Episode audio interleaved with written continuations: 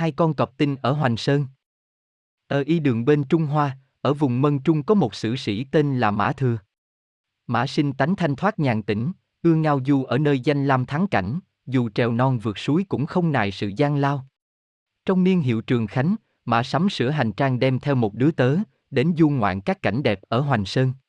Nghe nói nơi ngọn Chúc Dung có một ngôi chùa cổ, khi xưa vốn là đạo tràng của Phục Hổ Thiền Sư, cảnh trí bốn bề rất nên u nhã, Mã liền lần hỏi sơn dân tìm đường đến thăm viếng. Một buổi xế ngọ, Mã cùng đứa tớ đã để bước đến đạo tràng ngọn Chúc Dung, tuy lộ trình khó nhọc, nhưng nhờ gió non phất phơ, thanh khí mát mẻ, xung quanh cổ thụ xum xuê, nhìn xa xa núi đồi thấp cao trùng điệp, chim hót véo vong giường chào hỏi, hoa tươi muôn sắc tợ đón cười, thầy tớ cơ hồ như quên cả mệt mỏi. Y lần vào trong, thấy ngôi chùa xưa đã hư đổ gần phân nửa, một vị lão tăng tướng mạo khôi vĩ, tóc mày đều bạc, mừng rỡ bước ra đón chào lên viếng Đại Hùng Bảo Điện. Mã sinh thấy nơi bàn Phật có ba chiếc hốt bằng bạc. Hành lễ xong, thầy trò được lão tăng đưa xuống nhà hậu uống trà. Giải lao giây lát, vị tăng bảo, ở đây duy có một mình tôi đơn chiếc, xin ông tạm nghỉ nơi liêu sau và cho tôi nhờ đứa tớ xuống chỗ quán gần huyện đây mua chút ít tương muối. Mã sinh vui lòng chấp thuận, đứa tớ cầm tiền ra đi, vị lão tăng cũng có việc bên ngoài vắng mặt. Nằm nghỉ độ nửa giờ, Mã Thừa bước ra ngoài định đi dạo quanh, thì vừa gặp sơn dân tên Mã Chiểu cũng một mình lên non viếng cảnh. Cả hai cùng mừng rỡ hỏi han. Chiểu bảo Thừa rằng, tôi lên đến lưng chừng núi bỗng thấy con cọp đi rồi mới vội vã lên đây. Thừa gạn hỏi cách phục sức của người đó, nghe Chiểu tả lại hình dạng, biết là đứa tớ của mình, trong lòng bỗng nhiên thê thảm.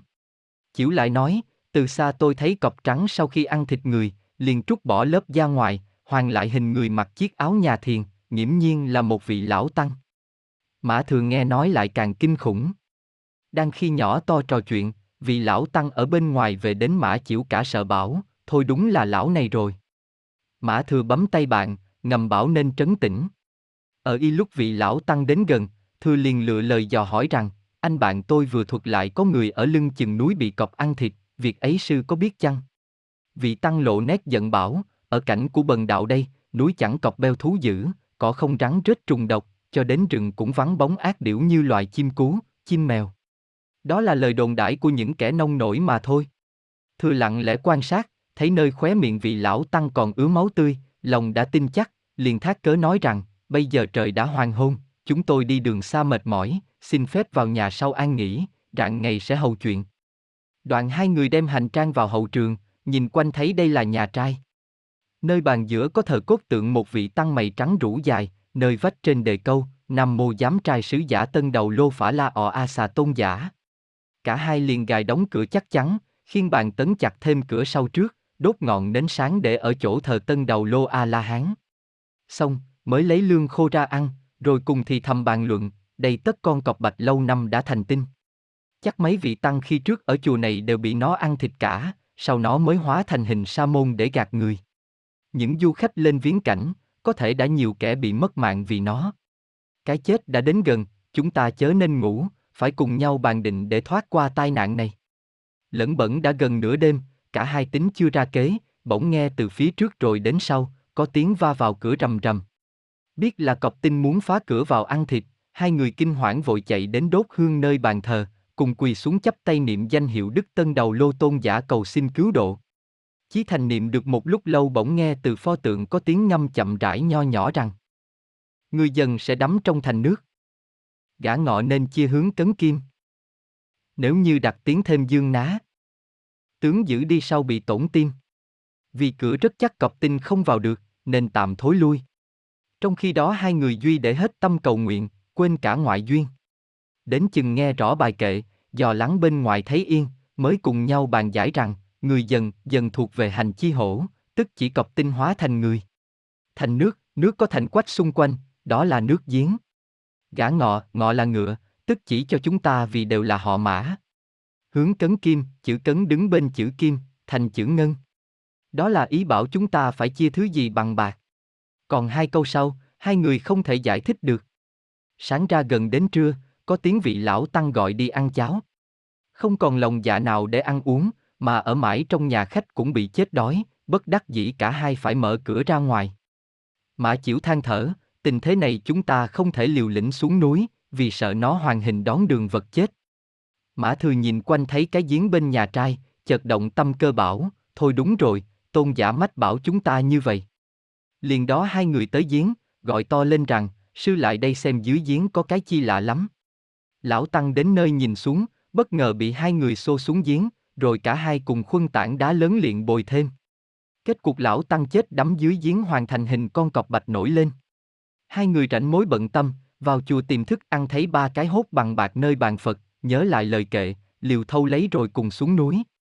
Y đến nửa đường, trời đã sẫm tối. Cả hai gặp một người thợ săn đón lại bảo, đêm đã đến, đường xuống núi e có nhiều thú dữ.